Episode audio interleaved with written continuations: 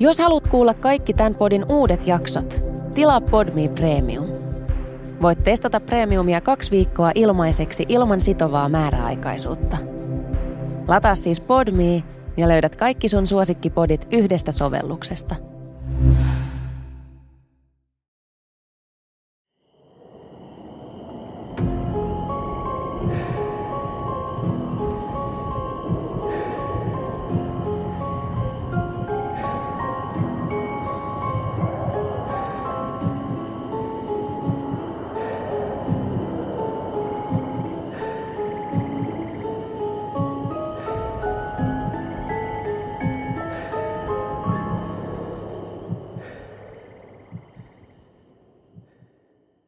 Tervetuloa Murhan anatomian pariin ja karmaisevaa Halloweenia kaikille. Tämän viikon jakso on viime vuoden tapaan fiktiivinen kauhutarina. Mä oon saanut alun perin inspiraation tehdä tällaisen jakson, kun kuuntelin Full Body Chills-nimisen podcastin tarinoita. Monelle tuttu jenkkiläinen True Crime podcast Crime Chunky kuuluu Audio Chuck-nimiseen mediayhtiöön, joka tuottaa myös Full Body Chills-sarjaa, joka taas julkaisee aina lokakuisin uudet kauhutarinat. Joten jos et saa tarpeeksesi tästä tarinasta, suosittelen tutustumaan siihen. Ystäväni Lotta on jälleen kirjoittanut karmaisvan tarinan mun kuuntelijoille. Musiikista vastaa Aleksi Oksa ja äänitehosteista Murhan anatomialle tunnusmusiikiinkin tehnyt Niko Korteniemi. Sisältövaroitukset ovat enemmän kuin tarpeen, sillä tämän jakson tyyli poikkeaa mun muista jaksoista ja sisältää väkivallan kuvauksia ihmisiin ja eläimiin kohdistuen. Mutta nyt yhtään tämän pidemmittä puheitta. Mennään tarinan pariin.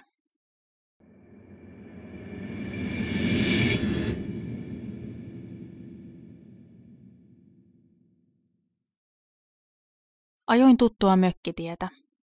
Pellot hiekkatien reunoilla kellersivät kuivina ja hiekka pöllysi tuulen mukana. Auton renkaat rapisivat hiekkatietä vasten ja lämmin alkusyksyn aurinko porotti tuulilasiin. Mielessäni myllersi tunnemyrsky. Olin lähtenyt mökille pakoon, kun riitely Anjan kanssa oli taas kerran lähtenyt käsistä. Auto karsi mökin pihaan ja näin mökkinaapurin lampsivan kumisaappaissaan koiraansa narusta kiskoen sisään omaan mökkiinsä. En siis saisi olla täysin rauhassa täälläkään. Tuo naapurimökin yksinäinen ukko tuli aina valittamaan milloin mistäkin. Sekä meidän että naapurin mökki olivat hyvin vaatimattomia ja remontin tarpeessa. Järvi, jonka rannalla mökit sijaitsivat, oli pieni ja rauhallinen, mutta sekin alkoi jo rehevöityä. Otin yhden jääkaappiin laittamistani oluista ja istuin terassin kuluneeseen nojatuoliin katselemaan järven taakse laskeutuvaa aurinkoa. Mieltäni piinasivat edelleen viha ja tuska. Edeltävänä päivänä olin löytänyt Anjan yhteisestä kodistamme toisen miehen seurasta. Painoin pääni yhteen rutistettujen nyrkkien väliin, kuin yrittäen puristaa epämukavat mielikuvat ulos mielestäni. Toivoin täällä saavani ajatuksiini selvyyttä ja mielenrauhaa. Kaivelin ruskean nahkatakkini taskuja ja otin sieltä vaaleanpunaisia pillereitä. Eräs ystäväni oli antanut ne minulle viimeisimmällä baarireissullamme kuulemma pahan päivän varalle. Pillerit olivat likaantuneet taskun pohjalla. Sivelin niitä peukalollani. Siemailin olutta ja harkitsin pitkään niiden ottamista. Lopulta laskin pillerit terassin pöydälle ja lähdin lämmittämään saunaa. Istuin löylyissä mietteisiini vaipuneena. Synkät ajatukset alkoivat jälleen vallata mieltäni, joten lähdin uimaan. Uin kauas ja kauas. Järvi oli tumma ja syvä.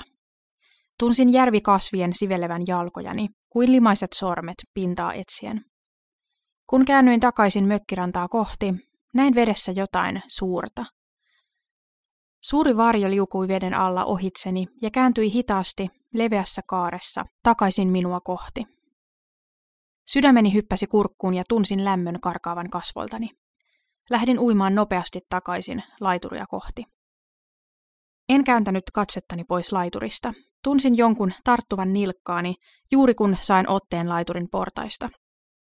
Ote nilkassani nykäisi. Nyt kähdin nopeasti veden alle ja näin siellä, tummuuden keskellä, suuret silmät. Vedin huutaessani vettä keuhkoihin ja räpiköin veden alla. Potkuni osui johonkin, joka tuntui kiinteältä ja limaiselta. Vesi väreili olennon kaikotessa. Pian sain taas otteen laiturista ja kampesin itseni nopeasti ylös. Makasin kyljelläni ja yskin vettä ulos keuhkoista. Tärisin kauttaaltani ja olin varma, että olin menettämässä järkeni.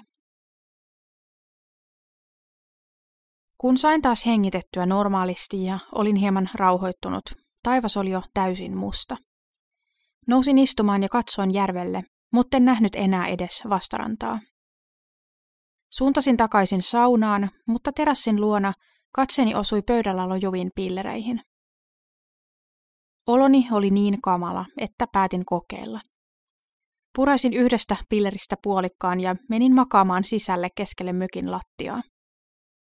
En välittänyt, vaikka palelin märkänä lattialla. Yritin hengittää rauhallisesti ja sulin silmäni.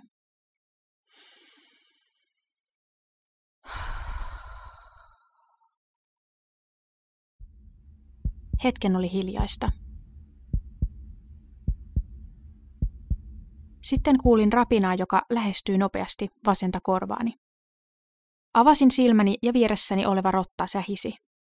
Rotta juoksi piiloon sohvan alle. Pillerillä ei tuntunut olevan mitään vaikutusta. Pukeuduin ja päätin valmistaa ruokaa. Menin pieneen tupakeittiöön ja otin pakastimesta kelmuun pakatun lihaklöntin. Vilsin kelmun auki ja asetin lihan leikkuulaudalle. Liha oli tumman punaista ja siitä valui verta pitkin leikkuulautaa ja keittiön tasoa. Aloin pilkkoa sitä. Sormeni värjäytyivät nopeasti punaisiksi verestä. Näköni alkoi sumentua. Pian en enää erottanut, mikä osa lihasta oli peuraa ja mikä sormia. Tuntui, etten enää hallinnut käsieni liikkeitä kunnolla. Veitsi liikkui luonnottoman nopeaan tahtiin lihaan ja takaisin ilmaan.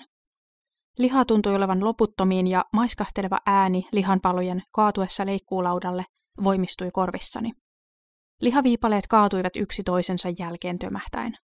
Heitin veitsen lattialle, koska tuntui, etten saanut käden liikettä muuten pysähtymään. Veitsi osui kolahtain lattiaan, ja siitä roiskui verta keittiön seinille, ja lattiaan jäi kiiltävä verivana veitsen liukuessa jääkaapin alle. Hapuilin tärisevin käsin seiniä pitkin tunnustellen tieni ulos mökistä. Tuntui, että tärisevät jalkani pettävät alta minä hetkenä hyvänsä. Pysähdyin metsän reunaan ja katsoin kauhuissani punaisia käsiäni, jotka muuttuivat nyt kyynärpäistä ylöspäin vitivalkoisiksi. Nyt näköaistini alkoi terävöityä. Näin käteni luonnottoman terävästi, jokaista yksityiskohtaa ja veren täyttämää ihohuokosta myöten. Käteni alkoivat kiemurrella, aaltomaisin liikkein, ja veripisarat tippuivat maahan lujaa tömähtäen. Tömähdykset kaikuivat korvissani. Kuulin takaani nopeita juoksuaskeleita ja äkkiä suuri, musta koira tarttui terävin hampain kiinni villapaitani hihaan. Ulvoin ja ravistelin koiraa irti. Koiran luja ote ei irronnut ja kuulin sen matalan murinan. Koira alkoi muuttaa muotoaan. Koiran raajat alkoivat muuttua ihmismäisemmiksi, sen hampaat pitenivät ja lävistivät käsivarteni. Se tuijotti minua suoraan silmiin. Sen silmissä oli mielipuolinen, pelottavan inhimillinen ja tuttu katse. Takani kuului miehen huutoa, mutta en saanut selvää sen sanoista. Kun kurottauduin lähellä olevaa puupinoa kohti, sain otteen jostakin. Huitaisin koiraa niin lujaa kuin jaksoin, ja koira irrotti otteensa.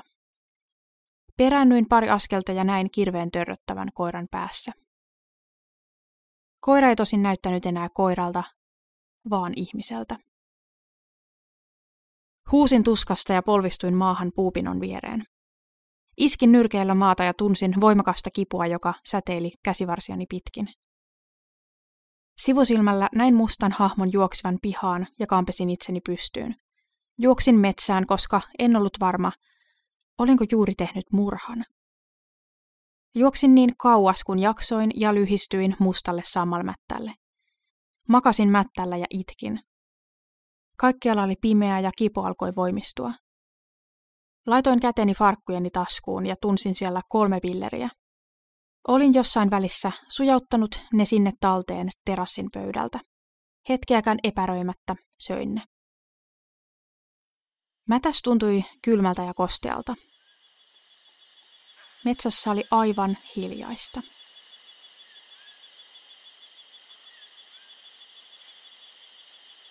Pikkuhiljaa ympäriltäni alkoi kuitenkin kuulua hiljaista kuiskuttelua. En saanut selvää, mitä äänet sanoivat, mutta ne kuulostivat syyttäviltä ja tulivat hitaasti lähemmäs. Ympärilläni puiden takaa kurkisteli kalpeita kasvoja. Kasvojen silmät olivat suuret, mustat ja ontot. Ne lähestyivät. Läheltä erotin olentoja peittävät mustat kaavut, joiden hupun ympäröimät kalpeat kasvot korostuivat pimeässä. Luiset kädet kohosivat mustien kaapujen suojista minua kohti. Olentoja oli viisi, ja kaksi niistä sytytti kelmeän kynttilän käsissään.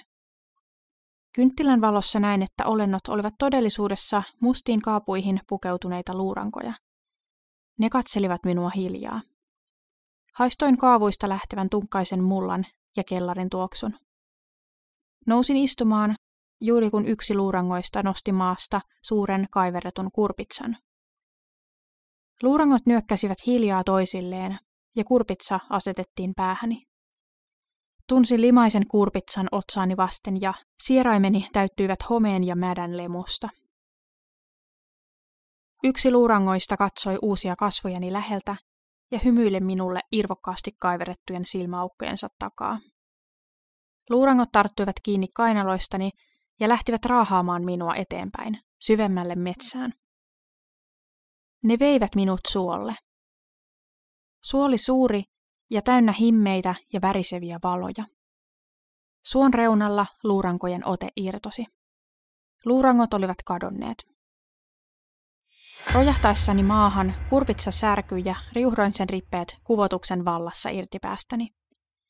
Hinkkasin poskeni paidan helmaan, mutta mädän löyhkä oli jäänyt tiukasti kiinni. Kurottauduin suon reunalla olevan lammikon ylle huuhdellakseni lemun pois. Lätäköstä minua katsoivat takaisin tutut ja kalpeat kasvot.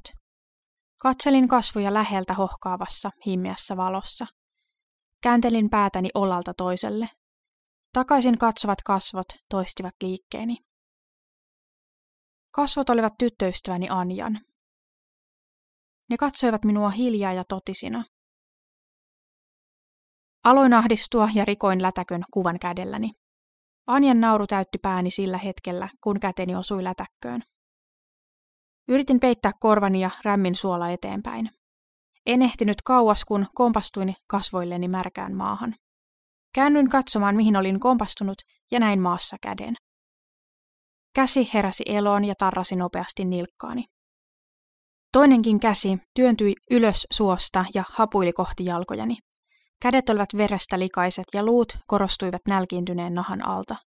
Kun molemmat kädet saivat otteen nilkoistani, ne alkoivat hitaasti kiskoa minua suohon. Tarrasin kiinni lähimmästä kasvista ja yritin nykiä itseäni eteenpäin pois suon silmästä. Kasvi napsahti poikki. Olin lantiosta alaspäin suossa, kun ote jaloistani yllättäen irtosi. En enää vajonnut. Suolla oli hiljaista ja himmeät valot ympäri suota väreilivät levottomina. Yritin saada itseäni ylös, mutta suoli saanut lujan otteen jaloistani ja olin aivan liian uupunut tehdäkseni vastarintaa.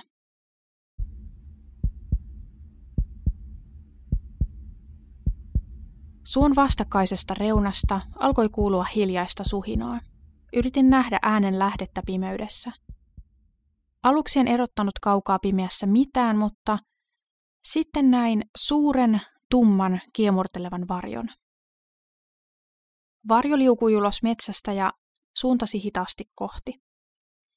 Sen liike aiheutti laahaavan, rapisevan äänen suon pinnassa, kun kasvien varret taipuivat sen alla. Ääni voimistui. Pian varjo pääsisi luokseni. Katsoin varjon lähestymistä täysin lamaantuneena. Varjo pysähtyi parin metrin päähän minusta. Olennon mustan, vettä valuvan turkin seasta aukesi kaksi suurta, verestävää, valkoista silmää. Silmissä ei ollut pupilleja. Ne katsoivat hiljaa tyhjyyteen. Sitten olento alkoi nuuhkia. Se liikutti päätään hitaasti lähellä suon pintaa kuin etsien jotain. Olennon pitkä vartalo kiemurteli hitaasti eteenpäin, kunnes sen silmät olivat lähes kiinni omissani. Hikipisarat valuivat pitkin kylmää otsaani ja olin varma, että olento haistoi minut viimeistään nyt. Suosta kuului maiskahtava ääni ja aloin jälleen vajota. Vajosin enkä jaksanut vastustella suon voimaa. En myöskään irrottanut katsettani olennon silmistä. Vaikka olennolla ei ollut pupilleja, jostain selittämättömästä syystä tiesin, että se näki minut. Pimeys, kosteus ja yllättävä lämpö ympäröivät minut. Seuraavaksi, kun avasin silmäni, seisoin tukevasti suon pinnalla. Edessäni oleva suonsilmä maiskahti jälkeen, ja suosta nousi pari suurta kuplaa, siitä kohtaa, jonne olin juuri kuollut. Mustaa varjoolentoa ei enää näkynyt suolla.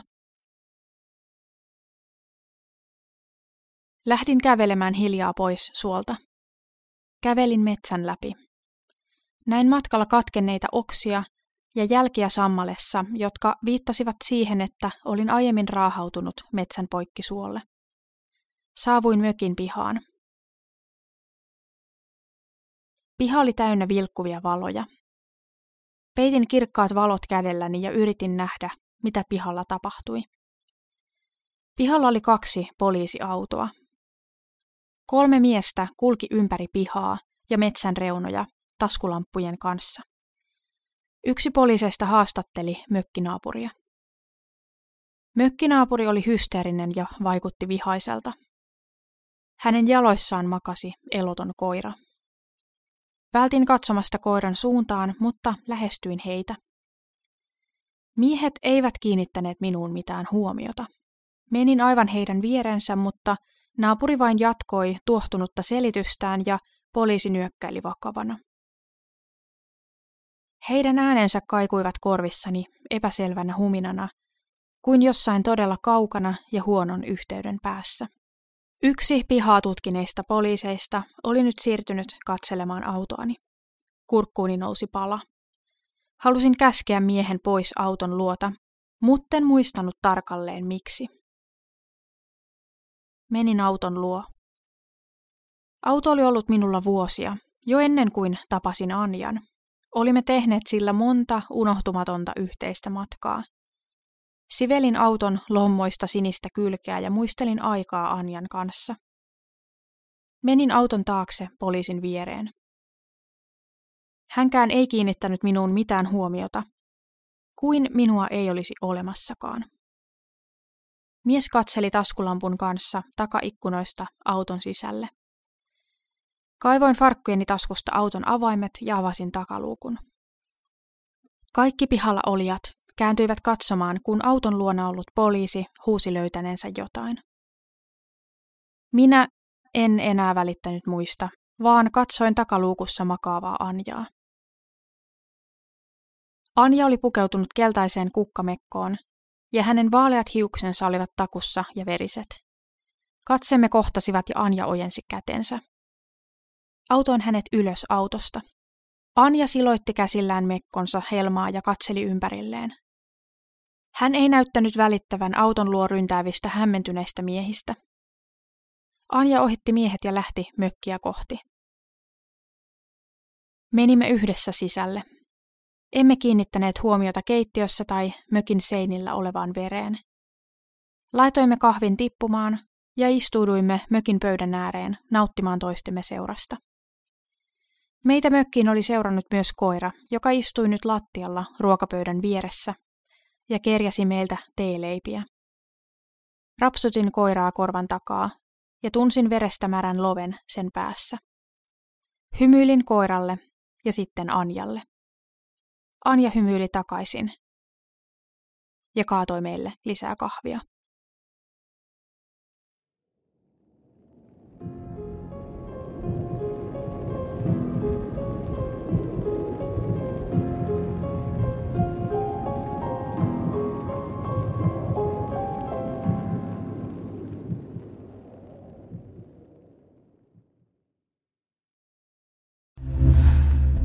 Kuuntelit Podmin Premium-podcastia. Haluatko löytää lisää samankaltaisia podeja tai vaikka ihan uusia tuttavuuksia? Lataa Podmin sovellus App Storesta tai Google Playsta ja saat kokeilla palvelua kaksi viikkoa ilmaiseksi –